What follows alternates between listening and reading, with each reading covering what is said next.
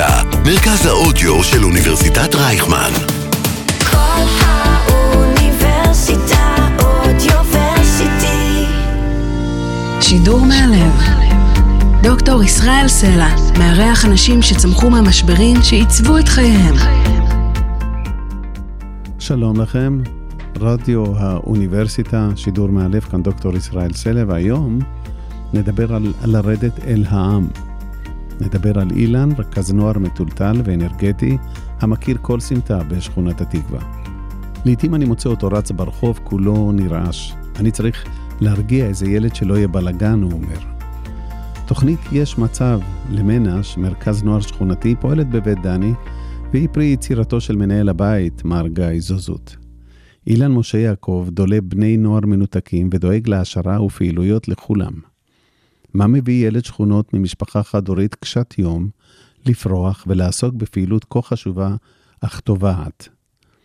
מהעיר פירגנה שבאוזבקיסטן הגיעו הוריו הצעירים בתחילת שנות ה-90 הישר אל העיר דימונה. עוד באותו יום החליטה אמו מרינה מושיאחוב שהיא לא נשארת ללון שם. בני הזוג נעים אל הכרך הגדול תל אביב.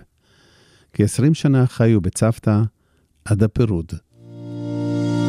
שידור מהלב. דוקטור ישראל סלע מארח אנשים שצמחו מהמשברים שעיצבו את חייהם. שלום לאילן, שלום דוקטור סלע. הגעת על אופנוע משכונת התקווה הישר אלינו, פה להרצליה. בוא תספר לנו על הילד אילן משה יעקב. אוקיי, אמ, ילד מאוד שמח, מאוד סקרן, אוהב לדבר. אוהב לדבר. אני זוכר שהגננת נתנה לאמא שלי ספר על פטפוטים. אמרו, הוא לא מפסיק לדבר הילד הזה. כן, אה? הקראתי את זה לאמא שלי, כן. אמ, אז נולדתי באמת בשכונת התקווה. אמ, מידע שהגיע אליי לא מזמן, כי חשבתי שנולדתי בקריית שלום, ובגיל חמש חזרנו מקריית שלום לשכונת התקווה. זאת אומרת, שנה גרתי בתקווה, עברנו לקריית שלום לארבע שנים, ואז את הבית ספר התחלתי ב... בשכונת התקווה.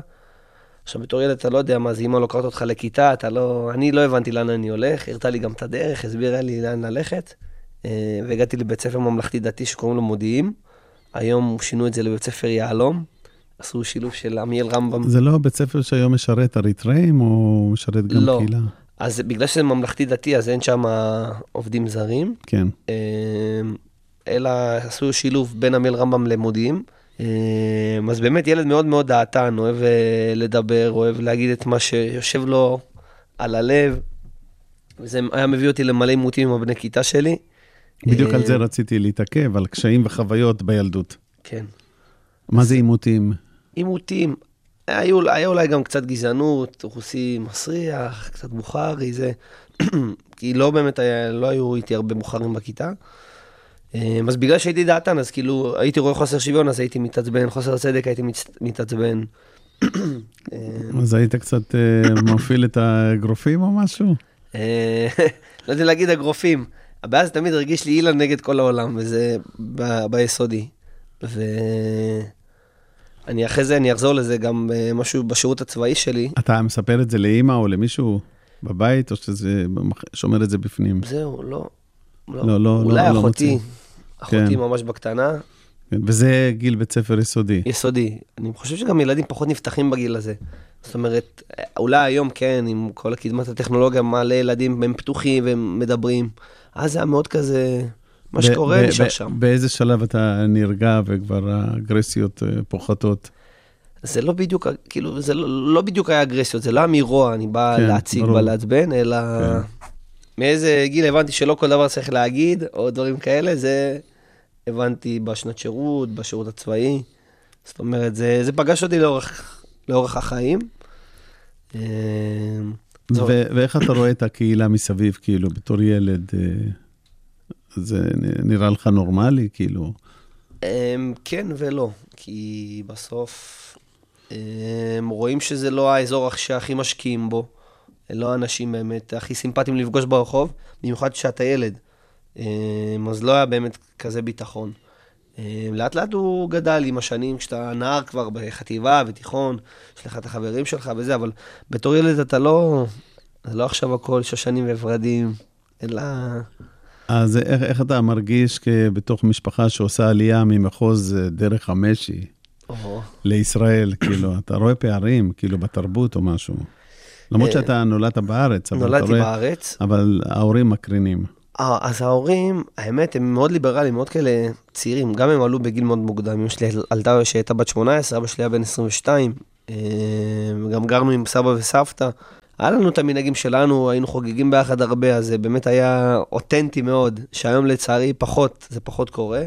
אה, אבל אולי באמת ביסודי הרגשתי קצת, יש לי את הרקע שלי של כן. ברית המועצות, כן. אבל חוץ מזה, מתי אבא נוטש את הספינה? כאילו, אתה בנוטס שהייתי בן 15, זה היה בכיתה י'. נכנסת לסיבות, אתה יודע, או ש...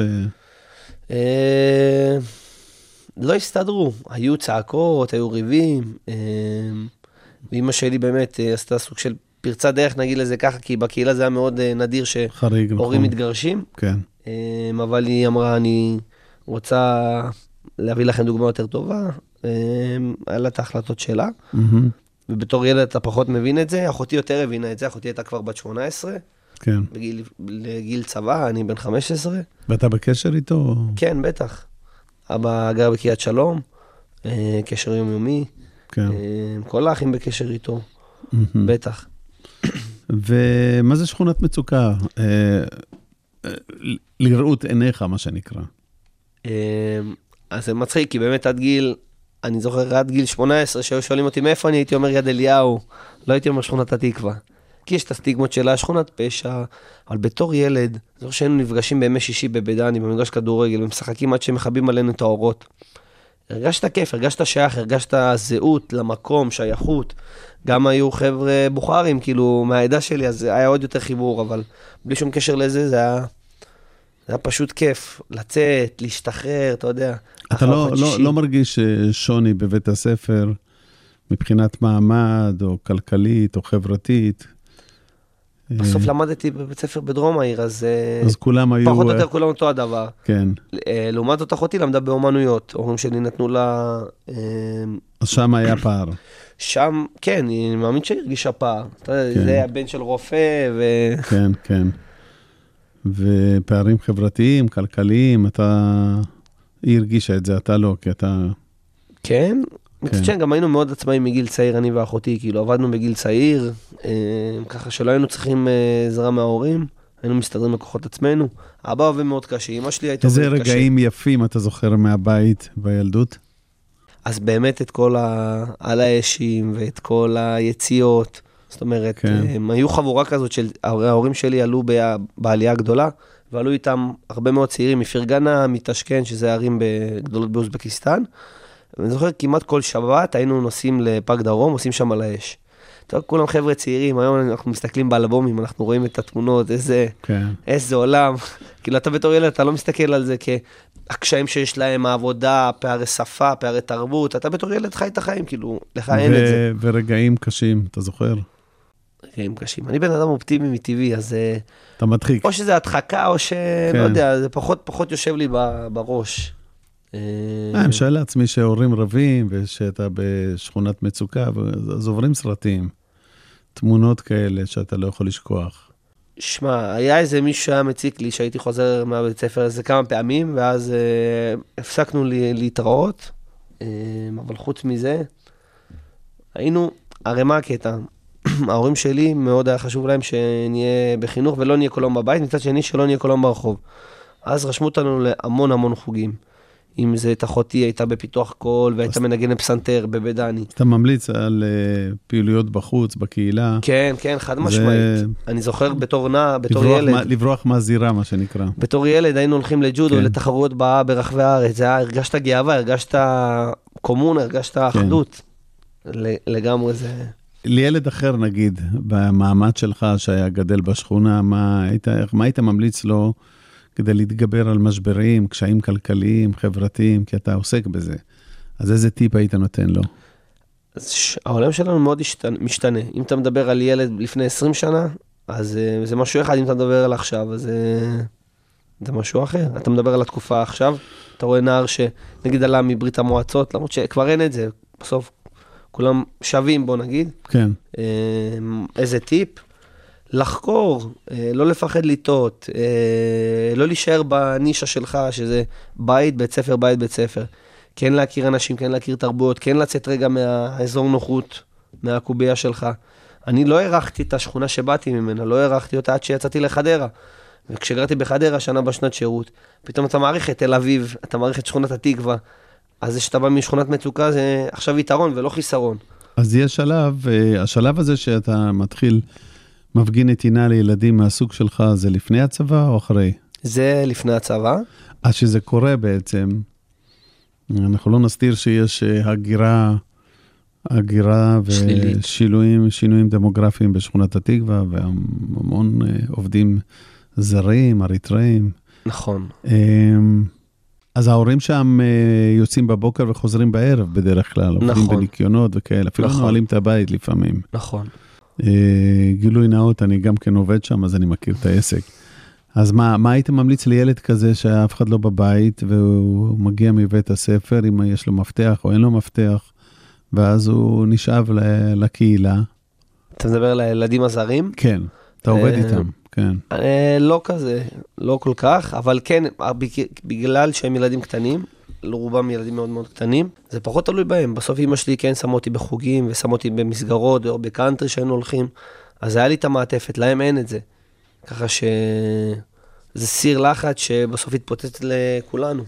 אז מישהו צריך לתת על הנושא הזה חשיבה, כאילו. כן, אתה שומע גם בחדשות, זה מקבל אזרחות, זה מקבל אשרה, כאילו, יש מאוד אה, מישמש כזה שאין איזה קו אחיד, ובסוף כולם סובלים מזה, אם זה תושבי הדרום, אם זה הילדים עצמם שנקלעים לסיטואציה.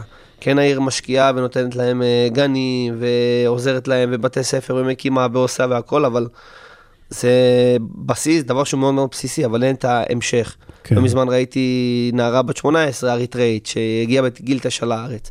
עכשיו, היא אומרת, אני, החברות שלי מתגייסות והכל, ואני לא יודעת מה איתי.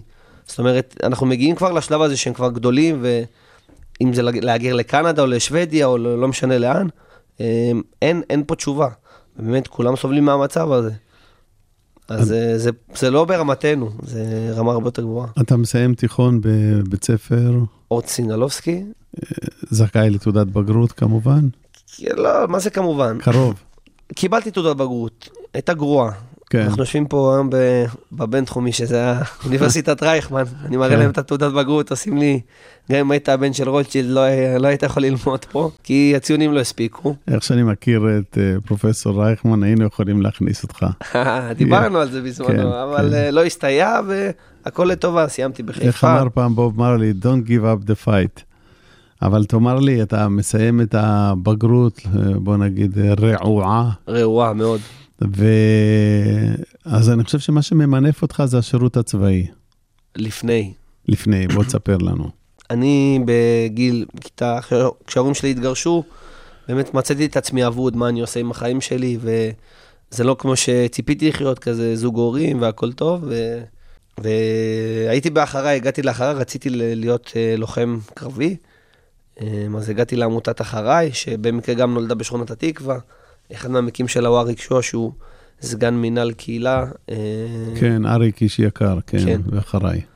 אז uh, בין המקימים שלו, והגעתי לקבוצה הזאת, ואתה מכיר סביבה אחרת פתאום, אפילו שזו קבוצה מדרום העיר. היו חבר'ה שלא פגשתי מלפני. הרגע הזה שאתה נותן מעצמך ולאו דווקא רק מקבל.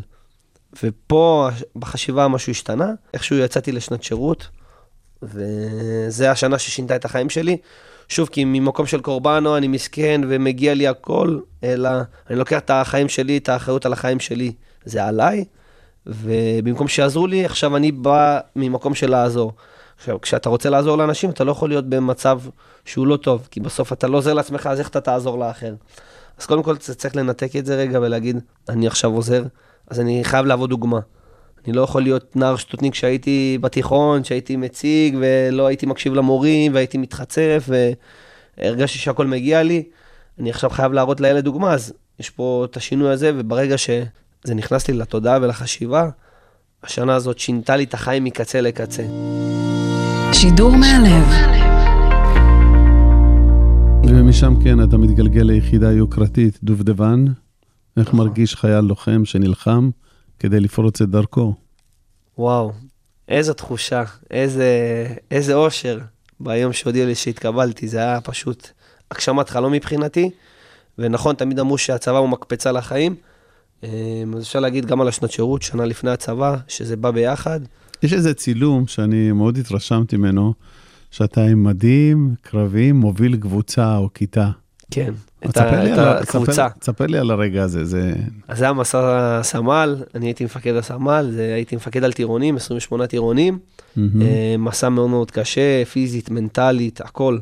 התחלנו 28, סיימנו 22, כמה נפלו בדרך, אם זה מהתייבשויות ומחום, ובאמת זה היה רגע משמעותי ותמונה מאוד יפה, אני לא יודע מי צילם אותה, אבל כן. תמונה שמסמלת הרבה מבחינתי. ומי מלווה אותך בשירות הצבאי? אף אחד, מהבית? משהו. אף אחד. אתה זוכר נקודות משבר במסע הזה? שהוא לא קל. בצבא, בשירות הצבאי, כן. בטח. אני חוזר אחורה, איך שאמרתי, שהייתי ילד דעתן, אה, ובאמת בסיום הטירונות, אה, איפשהו באימון מתקדם, הייתי מסתובב עם פנקס ורושם דברים, ועשיתי רשימה של כל החבר'ה שהייתי בצבא, הייתי בצוות. אה, עם מי לא נכנסתי איתו ל tackle, אני עובר אחד-אחד, אולי בן אדם אחד שלא הייתי איתו ב tackle במשך ארבעה חודשים. אמרתי, רגע, פה משהו לא בסדר, רגע נעשה סטופ. ואמרתי, אני רוצה עכשיו לדבר אחד-אחד, גם אנשים שאני פחות אוהב, פחות מתחבר. אני רוצה לשמוע רגע, להבין מה הם חושבים, למה זה ככה, כאילו, למה אני מרגיש ככה, ובאמת עברתי אחד-אחד, וזה היה משהו שמאוד עזר לי רגע להבין את הצד השני, שאתה באמת צריך להבין, אתה צריך אה, לדעת. אה, לא תמיד, תמיד צריך להגיד מה שאתה חושב, כי לפעמים מה שאתה חושב זה לאו דווקא איך שהם רואים את זה, לעומת מה שאתה רואה את זה. זאת אומרת, אתה יכול להגיד, אה, תרימו את האלונקה וזה, אבל הם רואים כאילו, אה, הוא עכשיו אה, לחוץ והוא סתם מבלבל את המוח, אבל אתה רוצה כאילו, אתה רוצה לעזור למאמץ, אתה רוצה... אז פחות דיבורים, יותר מעשים, זאת אומרת, זה... אז רגע שבו הבנתי, רגע, הנה, אתה צריך לעשות פה פוס, פאוז. אה, גם הייתי אמ- אמור לצאת לפיקוד, זאת אומרת, מאוד בנו עליי לקבע והכל. אז אמרתי, זה לא יכול להיות ככה, ואני רוצה להשתפר, אני חייב אה, רגע פידבק לקבל מהסובבים שלי. אז ההצגה נגמרת, אתה חוזר לקהילה, לשכונה, ופה באה השאלה הגדולה, אנה פניך יפנו? או, האמת, אני, אתה יודע, איך אומרים, אתה מתכנן תוכניות ואלוקים מצחק- מצחקק צחוקיות. אז באמת, אני זוכר לפני השחרור, חצי שנה כבר התחלתי להבין מה אני... עשיתי לי שלושה מסלולים, מה אני רוצה לעשות אחרי השחרור. שום דבר מזה לא התגשם. מה היו ה... או, או, וואו. רשום לי במחברת, אוקיי. איפשהו אני אמצא אותה. הודו זה בתוך לא, הרשימה? לא. לא. אה, להפיק מסיבות, אז לפני הצבא הלכתי לחו"ל אוקיי. ועם בן דוד, מסיבות של צעירים, אמרתי אולי אני אעבוד שם, גם ייהנה, גם יעשה כסף. השני זה אבטחת מטוסים באל על, והשלישי אני לא באמת זוכר. כן. ו... ואז יוצא מצב שאתה חוזר למחוז הילדות, למרכז הקהילתי הגדול ביותר נכון. בארץ, ופתאום אתה עובד עם בני נוער בסיכון וילדים.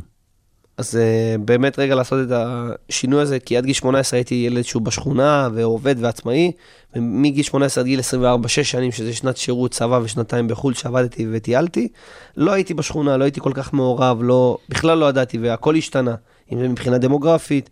נכון, גדלו איתי ילדים שהם מגאנה ומניגריה, אבל עכשיו שיש הרבה מאריתריאה, אז זה שינה את ההרכב אוכלוסין לגמרי. אם אז הם היו המיעוט, היום הם הרוב, והגעתי למציאות שאני לא, לא הכרתי. ו...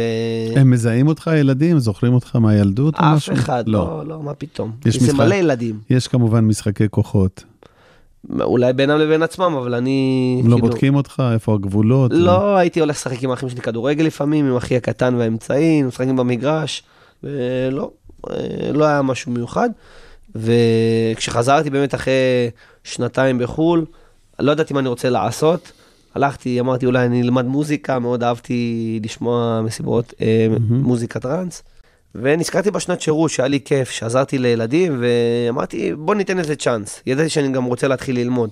כשאני גיל 24 אני רוצה להתחיל ללמוד, לעשות תואר. אפילו שלא אהבתי בית ספר, לא ידעתי איך אני אסתדר באוניברסיטה. והגעתי, אני זוכר, עברתי בקידומי נוער בעיר, אם זה גן התקווה ועוד קידום. אמרו לי לא, לא, לא, לא צריכים. אני זוכר, בדני המקום האחרון ש... בדני המקום האחרון שבאתי, אני זוכר, הגעתי למר גיא זוזות, כמו שאמרת, שמתי לו את הקורות חיים על השולחן, ואמרתי לו, אני רוצה לעבוד פה כמדריך נוער, הבנתי שגם חסר, במקצוע הזה מאוד חסר אנשי מקצוע. אה, והוא עד היום מזכיר לי את זה שבאתי עם הקורות חיים, התיישבתי לו שם במשרד, אמרתי לו, אני רוצה לעבוד פה. באמת אחרי חודשיים אה, נכנסתי להיות רכז התוכנית, וככה במשך שלוש שנים עם הלימודים, ריכזתי את התוכנית. שידור מהלב. דוקטור ישראל סלע מארח אנשים שצמחו מהמשברים שעיצבו את חייהם. זוכר שפגשתי אותך בכניסה לדירת קרקע בלב השכונה, נפרד מהאימא ויוצא לרחוב המנוכר, כשרעמת שיער מתבדרת מעל ראשך. זו הזירה הטבעית שלך, וגם לחם חוקך, מה שנקרא. כאן הזיכרון קצר בשכונה. אתמול הכתירו אותך כנסיך, ומחר תשוב להיות מובטל ותישא על גבך את עול המשפחה. אתה מפגין ביום יכולת ספיגה במצבים לא קלים, ומצליח להתמודד עם סיטואציות לא קלות בלשון המעטה.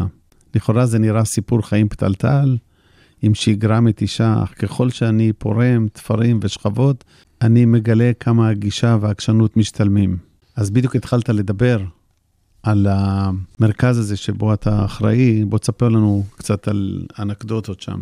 על מצבים מורכבים. בדיוק.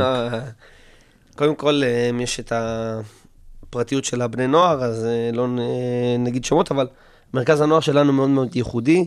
אה, יש תוכנית הרווחה שנקראת יש מצב, יש את תוכנית מנש, שאיחדו אותה לפני כעשור, ורוב הילדים מגיעים באמת מהפנות מהרווחה, זאת אומרת, הם מוכרים על ידי הרווחה. אה, יש לנו במרכז באמת את כל המינים, את כל הסוגים של בני נוער. אה, זה פועל מראשון עד חמישי לילדים מכיתה ז' עד י"ב. אה, והגעתי למקום שלא היה צוות ולא היה בני נוער, זאת אומרת, מאוד כאב לי לראות את זה. אני יודע שהאחים שלי הקטנים היו, אבל זה היה מאוד אחרת כשהם היו. והגעתי ולא לא ידעתי כאילו מה, אמרו לי שזה מרכז תוסס וזה, אבל באתי עם אה, אמביציה, באתי מאוד אה, חדור מטרה. קודם כל התחברתי ישר. אמרתי, אולי יהיה לי קשה, כי גם אחי הקטן נמצא חניך, אני לא יודע איך אני אסתדר, איך אני אשרוד, אני לא מכיר את השכונה כבר. ולאט לאט התחלנו לבנות את הצוות, ואז התחלנו לגייס בני נוער, ולהביא אותם, ולדעת, הם, הם יודעים שיש להם מקום שהם יכולים עכשיו לבוא ולדבר. נכון, לא הגענו עדיין לכל כל הילדים, יש עוד ילדים שקופים שלא מגיעים אליהם, ואנחנו עובדים מאוד מאוד קשה כדי להשיג אותם. אם זה דרך בתי ספר, אם זה דרך חברים, אם זה דרך סיורי, בר- סיורים ברחוב. אתה מגיע לבתים גם? כן, עושים גם סיורי בית. איך הפגישות עם ההורים כשאתה שולף ילדים מהבית?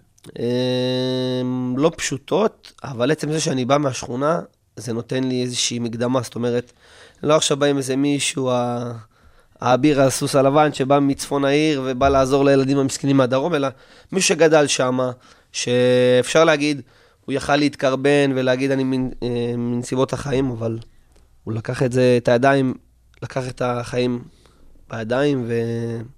מה חסר לך במרכז הזה בכדי להשתדרג, ואם היה בא מישהו עם משאבים, מה היית מבקש ממנו? אה, אנשי צוות תמיד חסר. זאת אוקיי. אומרת, בסוף כל נער הוא עולם ומלואו, אבל אה, צריך גם לדעת איך לעבוד ואיך אה, לנצל את זה, את הכמות האנשי צוות, ולא סתם לבוא ולהעביר. עם, עם שפה אין לך בעיה. מה הכוונה? אם יש אה, ילדים של זרים, או לפעמים אה, אין בעיה כזו. אין, אני אגיד גם שיש אוה- דבר כזה שנקרא אוהדות, זאת אומרת, זה צריך להיות דרך תעודת זהות להגיע אלינו, אז, אה, אז יש מאוד בודדים, מקרים אה, ספציפיים, אבל בגדול אה, אין, אין בעיה כזאת. הם, אה, החבר'ה האלה יודעים להכיר תודה, כשהם מקבלים אה, האזנה ותגבור לימודי ופעילות חברתית. במרכז נוער. כן, אמ, זה סוג של כן מובן מאליו, אנחנו כן מרגילים אותם, זאת אומרת, הם לא באים והאוכל פרוס לשולחן, הם צריכים לערוך אותו, הם צריכים אה, לדאוג לסידור השולחן, לשטוף את הכלים אחריהם, זאת אומרת, זה לא... מאוד מאוד קל להפוך את הבני נוער לצרכנים. כן. אני בא, רוכש את מה שזה, משחק פינג פונג עם המדריך, אוכל והולך. הכי קל. אבל אנחנו רוצים ליצור שייכות וזהות למקום. ברגע שאתה מרגיש שייך, ואתה מרגיש אה, זהות למקום, אז אתה הרבה יותר אכפת לך ממנו. אתה מבין, אתה יותר לוקח את הדברים לעצמך. כן. אם משהו מלוכלך או משהו נשבר, אז אתה תעשה את זה. באיזשהו שלב אתה הולך לאקדמיה, נכון, אוניברסיטת חיפה. נכון. אז אה, באמת, אחרי ארבעה חודשים בתפקיד, אה, התמנתי ללימודים באוניברסיטת חיפה, דרך אחריי, דרך אגב. אחריי תמיד אה, פוגש אותי בנקודות בחיים, באמת עמותה שאני מכיר, מוקיר על התודה עד היום. אחי האמצעי גם היה שם, והוא גם לא שינה, שינה את החיים. ידעתי שאני רוצה ללמוד, הלכתי להכוונה, לסוג של להבין איזה תחום מתאים לי, זה היה פה באדם היא לא, וכן אמרו לי שאני לא איש של באמת של מספרים, אלא איש של אנשים, שעבודה הומנית. אז הלכת למגמת, מדעי המדינה והיסטוריה של עם ישראל, שבמקרה זה המקצועות שגם אהבתי בתיכון. כן, את התיכון לא אהבתי וזה היה לי כן. באמת נקודה שחורה בחיים, אבל אה, שני המקצועות שהתחברתי זה באמת אזרחות והיסטוריה, וקרה ששלחו לי מלמעלה את אחריי, אפילו שהלימודים בחיפה. זה היה... איך היה ללמוד בחיפה? היי, זה היה כיף, זה היה כיף להתנתק, רגע לנסוע פעמיים בשבוע ברכבת, איך שאתה עולה לרכבת לכיוון צפון, משהו בכלל הרבה יותר רגוע, הרבה יותר שלו, כן. לא יודע, משהו מיוחד, השדות נפרסים, והשדות נפרסים, הים נפתח. כן. ובסוף השנה השנייה, כזה אמר, לפני מבחן חשוב באנגלית, אמרתי, אילן, אתה קולט שעוד שנה אתה מסיים ואתה תהיה בוגר אה, תואר ראשון, וזה גם עוד משהו שנתן לי drive, כמו שהייתי בצבא, הייתי אומר, אני ביחידת דובדבן, אז זה נתן לי את הכוח ואת ה... והיית רוצה לעשות גם תואר שני, כן, לגמרי, בטח. באותה מגמה או... אין באזור הזה כן. להשפעה ציבורית, אני יודע, חינוך. שאני יודע שאחרי הרעיון כאן, אתה יוצא לרעיון אחר. נכון. נגיד, אה, אה, למקום עבודה לתפקיד חשוב, אתה מועמד לקבל איזה תפקיד? לנהל את המרכז נוער. איך אתה מרגיש עם זה? אה, מרגיש מאוד בשל, מאוד מוכן, כמו שעבדתי עליו שלוש שנים כרכז. כן. לעשות את הקפיצת מדרגה הניהולית הזאת, זה לגמרי משהו שאני מהמם. מאוד רוצה. אה, נראה. איפה אתה רואה את עצמך, בוא נאמר, עוד כמה שנים? איש של עשייה, השאלה באיזה עשייה, באיזה תחום. אם זה בתחום החינוך הבלתי פורמלי, כן, יש איזשהו חלום לנהל אה, בית ספר הזדמנות שנייה, או מבחינה ציבורית, או פנימייה, או מרכז קהילתי, או... אה, יכול להיות. כן. בעיקר אה, תחום בלתי פורמלי. איך אתה בקשר עם האחים בבית? בסדר גמור, אחותי עם שני ילדים קטנים, היום בבוקר לקחתי אותם לאחד לבית ספר, את השנייה לגן, וזה כן. הכוח, כן. והאח הקטן, האמצעי משתחרר, הוא היה שנה בקבע, היה קצין בסיירת נחל, עוד אח שאמור לצאת לשנת מכינה, וגם הוא רוצה לעשות שירות משמעותי, זאת אומרת, בשלב אתה מבין שזה הדברים שנותנים לך את ה... פותחים לך את הדלתות, מוציאים אותך מהמוביליות החברתית.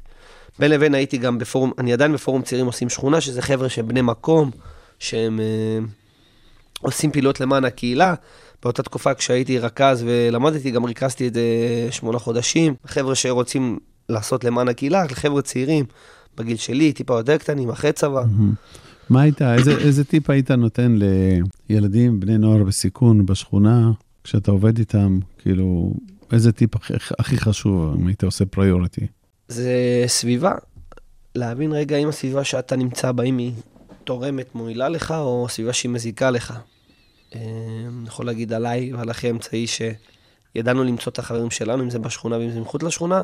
אחי הקטן זה פחות עבד, אני חושב שגם הוא נפגע הכי הרבה מהגירושים, כי כשהם התגרשו היה בן חמש, אז זה עד היום משפיע עליו, זאת אומרת, הסביבה. אני, כשהגעתי לאחריי, אז להכיר אנשים שהם כן מדרום תל אביב, אבל אנשים אחרים. זאת אומרת, הסביבה שלי בבית ספר הייתה, אה, אני לא אעשה צבא, אה, אני אעשה י"ג י"ד ואני אעשה מקצוע, אה, כאילו מאוד מאוד, דברים מאוד, שאתה אומר, וואלה, אני לא, לא רוצה להיות במקום הזה. לעומת חבר'ה שבאחריי, אז אני רוצה להגיע לסיירת X, סיירת Y, אני רוצה אה, לתרום למדינה, זאת אומרת, רציתי למצוא את עצמי שם, וגם בשנת שירות זה היה, רגע, גם לגור בעיר Mhm. אחרת, בחדרה, בשכונה שהיא גם שכונת מצוקה, ואתה רואה את הצעירים שלא עושים צבא או זה, ואתה אומר, אני לא רוצה להיות במקום הזה. אני מאוד אוהב את המדינה, מאוד רוצה לתרום, זה ואתה אופטימי לגבי אחיך הצעיר שימצא את הדרך? כן, לגמרי. יש לו את הבסיס להצליח, זאת אומרת, חל אלף אלפי הבדלות היינו משפחה מפורקת, אתה יודע, אתה שומע סיפורים, תמיד יש דברים הרבה יותר גרועים, אז uh, היה הרבה יותר קשה, אבל בסוף זה גם בחירה שלו, שוב. זה איך שהוא בוחר, אתה יכול uh, להביא אותו לאכול, אבל אם הוא יאכל או לא, זה כבר שלו. כן, כן. טוב, אז אנחנו בנימה זאת אה, נודה לך, אילן, שהגעת לאולפן עד הרצליה, בהצלחה ברעיון וקבלת מקום העבודה זה חלק מיציאה לחיים עצמאיים. זה גם המטרה שלנו, עמותת הלב, נכון. Independence Living Program. אז uh, תודה לכולם, תודה לאנשים ברדיו האוניברסיטה, כאן שידור מהלב, ואני מקווה שעם סיום הלימודים תמצא את הדרך, כי יש לך חלומות להגשים, פוטנציאל להגשים. אה, בינתיים אתה כאן למען בני נוער מנותקים ולמען הקהילה. שיהיה בהצלחה ותודה רבה. תודה ישראל על הכל. שידור מהלב. דוקטור ישראל סלע מארח אנשים שצמחו מהמשברים שעיצבו את חייהם.